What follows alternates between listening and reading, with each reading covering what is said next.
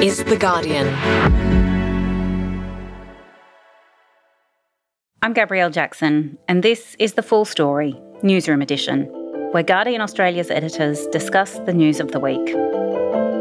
As cost of living and interest rates rise, more and more Australians are feeling a squeeze on their budgets. The Albanese government is facing pressure to walk back their election promise to keep the Stage 3 tax cuts worth $243 billion, which were legislated under the Morrison government and which predominantly benefit the most wealthy Australians. In the middle of this looming economic crisis, Labor has made it clear that they have not changed their tax policy, but will put the economics before the politics. But the Liberal Party is winning any political points they can, accusing the government of crab walking away from an election promise. So, is this bad policy at a bad time, forcing Labor into bad politics? Or is it an election promise they should keep? Today, I'm talking to Editor in Chief Lenore Taylor and Head of News Mike Ticher about whether Labor should cull the Stage 3 tax cuts. It's Friday, the 7th of October.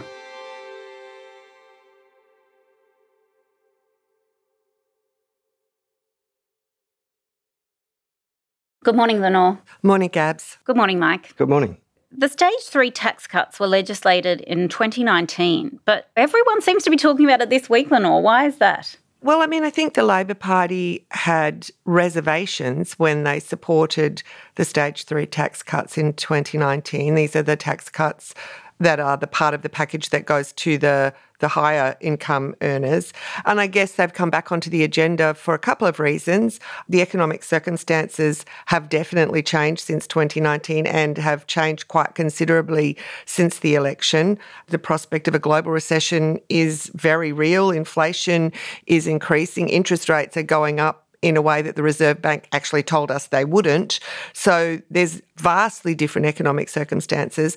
And I guess what sort of opened a political window more than anything else was what happened in the UK when the Truss administration brought down their first budget, uh, which included unfunded tax cuts and the markets tanked it, precipitated an enormous economic crisis. Now, I think that is more a political comparison than a direct economic one because these tax cuts in Australia are already legislated, so they wouldn't surprise the markets and they're not due to kick in until the middle of 2024. But nevertheless, politically, that has sort of opened the debate here again. And there were all these built up reservations about whether this was really the right thing to do in the first place. And that's all sort of come to the fore again.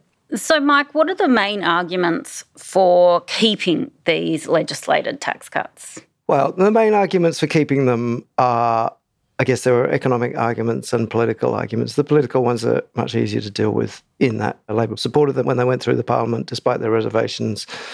They said before the election they would keep them. They went to the election saying they would keep them.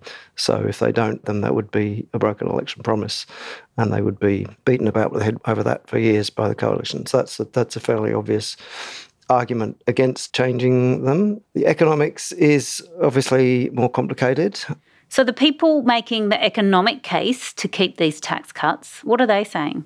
The people who are arguing for keeping them say reducing the tax burden on higher income earners has a sort of productivity and economy boosting effect. I don't buy that argument. I think the argument that spending the money instead on essential services and things like childcare or public transport or disability care mm. has a much better economic effect. But those who are arguing to keep them make that argument as an economic argument.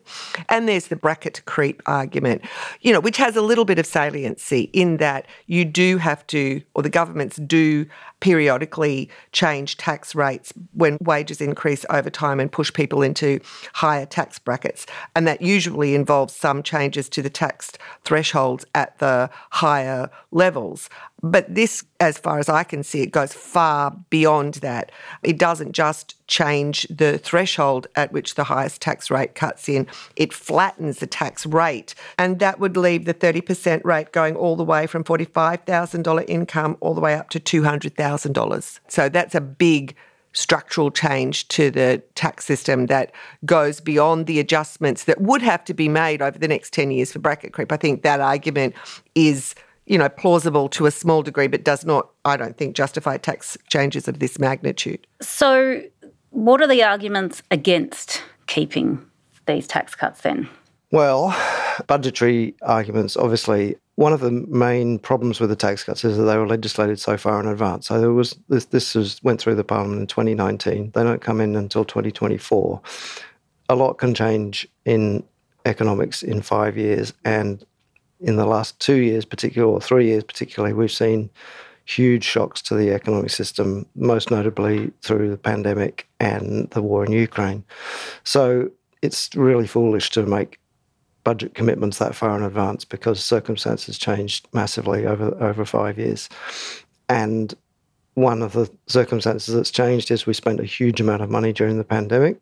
Government debt has ballooned to almost a trillion dollars. This time last year, the Reserve Bank was saying interest rates wouldn't be going up this year, but as we know, they have gone up six times, and that has increased the amount of interest the government has to pay on that extremely large debt. So, even though the budgets are edging back towards smaller deficits and ultimately surplus, that is going to take a huge amount of time to put a, a, proper dent in that debt. But the biggest argument against these tax cuts is this sort of the same as it was in 2019, just made more salient by the factors that Mike's talking about, and that is that they basically make our tax system less progressive. They leave over time middle Australians picking up a greater share of the tax burden than higher income earners compared with what they do now. And that equity argument has been made you know, across the board from the former Reserve Bank Governor Bernie Fraser, economists, some government backbenchers, welfare groups, everybody can see that there are structural problems with the budget and that this is a bad time to make them worse when there are also massive spending demands, even though we have a big deficit, as Mike said. So, you know, when you think about the demands for spending on aged care or disability care or even defence spending in this climate, the idea that you would sort of structurally weaken the budget seems to be very out of kilter with the times. And there's been all kinds of analyses making that point. You know, like the richest 1% of Australians will get as much benefit from these cuts as the poorest 65% combined. Now, given that this is the phase of the tax cuts that's meant to help better off Australians. That's sort of not surprising, but nevertheless, you know, an eye opening figure. It also means that men get a bigger benefit than women. And I think, you know, Jim Chalmers made the argument really nicely when Labor was trying to figure out whether they dared oppose them back in 2019. And then the government bundled all the stages of the tax cuts up together and made it sort of impossible or very difficult for Labor to change just this element of them.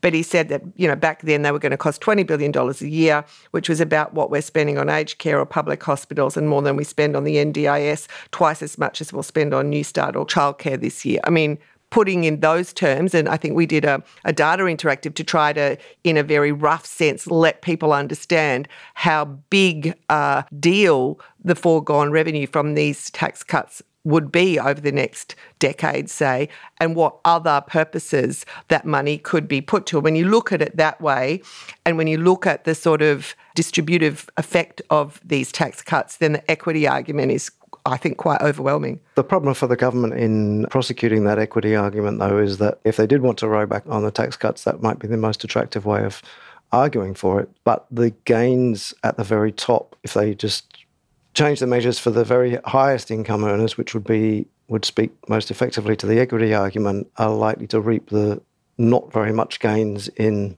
revenue, mm. partly because it only affects a relatively small number of people, but also because those people are best at minimising their tax. Mm-hmm. So there's a lot of difference between 180,000, someone on 180,000 and someone on an actual median income. There's, there's, a huge amount of scope there to, if you wanted to put in a threshold. Mm. But if they want to just argue about the highest income earners, then they're not going to gain that much revenue from that, which if there's a small potential income return for a potentially large political deficit, and because they would still be breaking the promise they've made on the tax cuts. But I think to what you said earlier, Mike, they're not going to break the promise holus bolus. They're not going to repeal these tax yeah. cuts. That would be politically suicidal.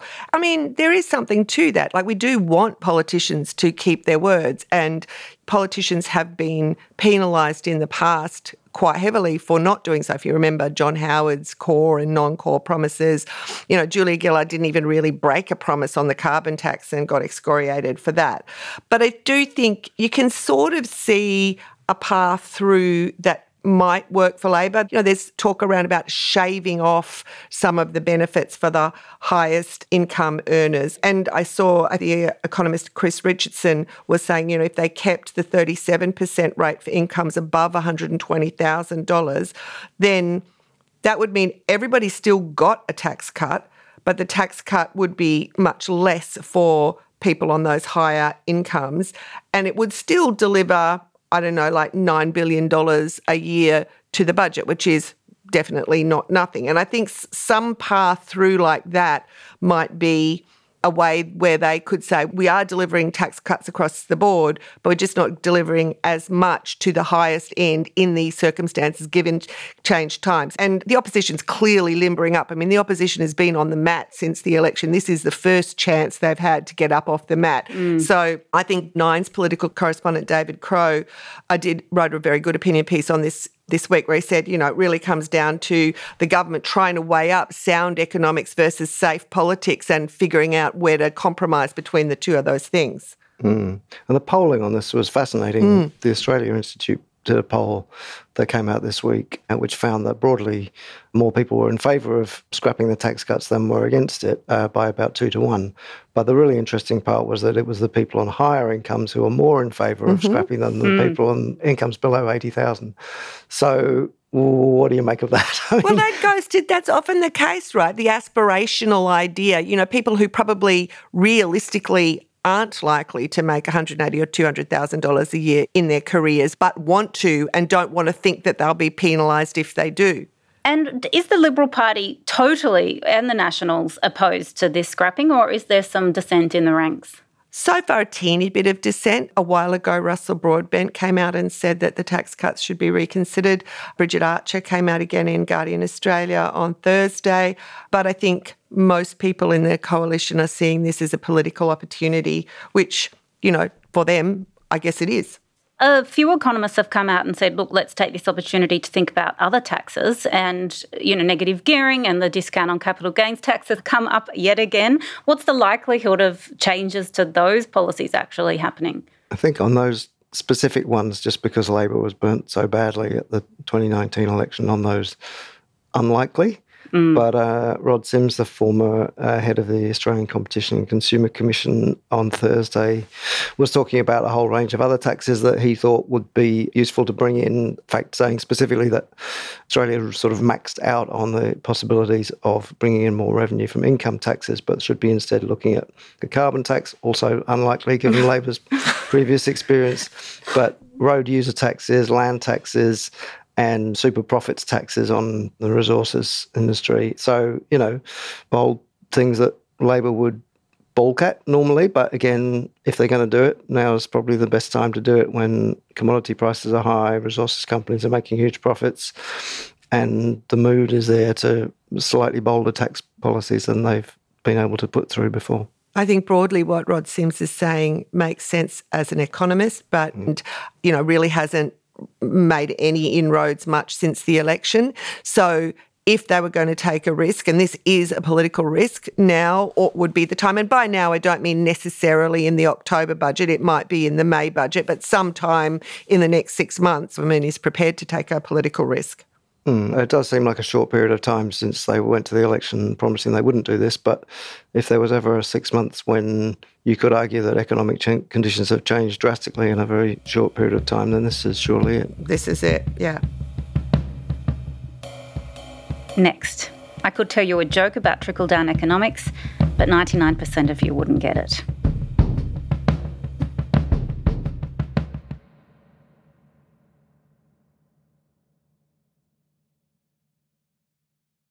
Now we come to what we can't get out of our head. Mike, what is it for you this week? So we've touched on the economic and political crisis in the UK, and I feel like you can't really live in the UK. I don't know how you can get by without just injecting Marina Hyde's column into your veins every Saturday to just keep you going until the next week.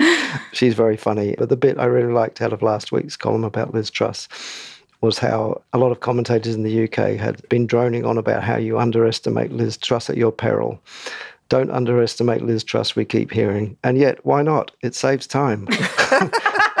I underestimated her. And you know what? I still overestimated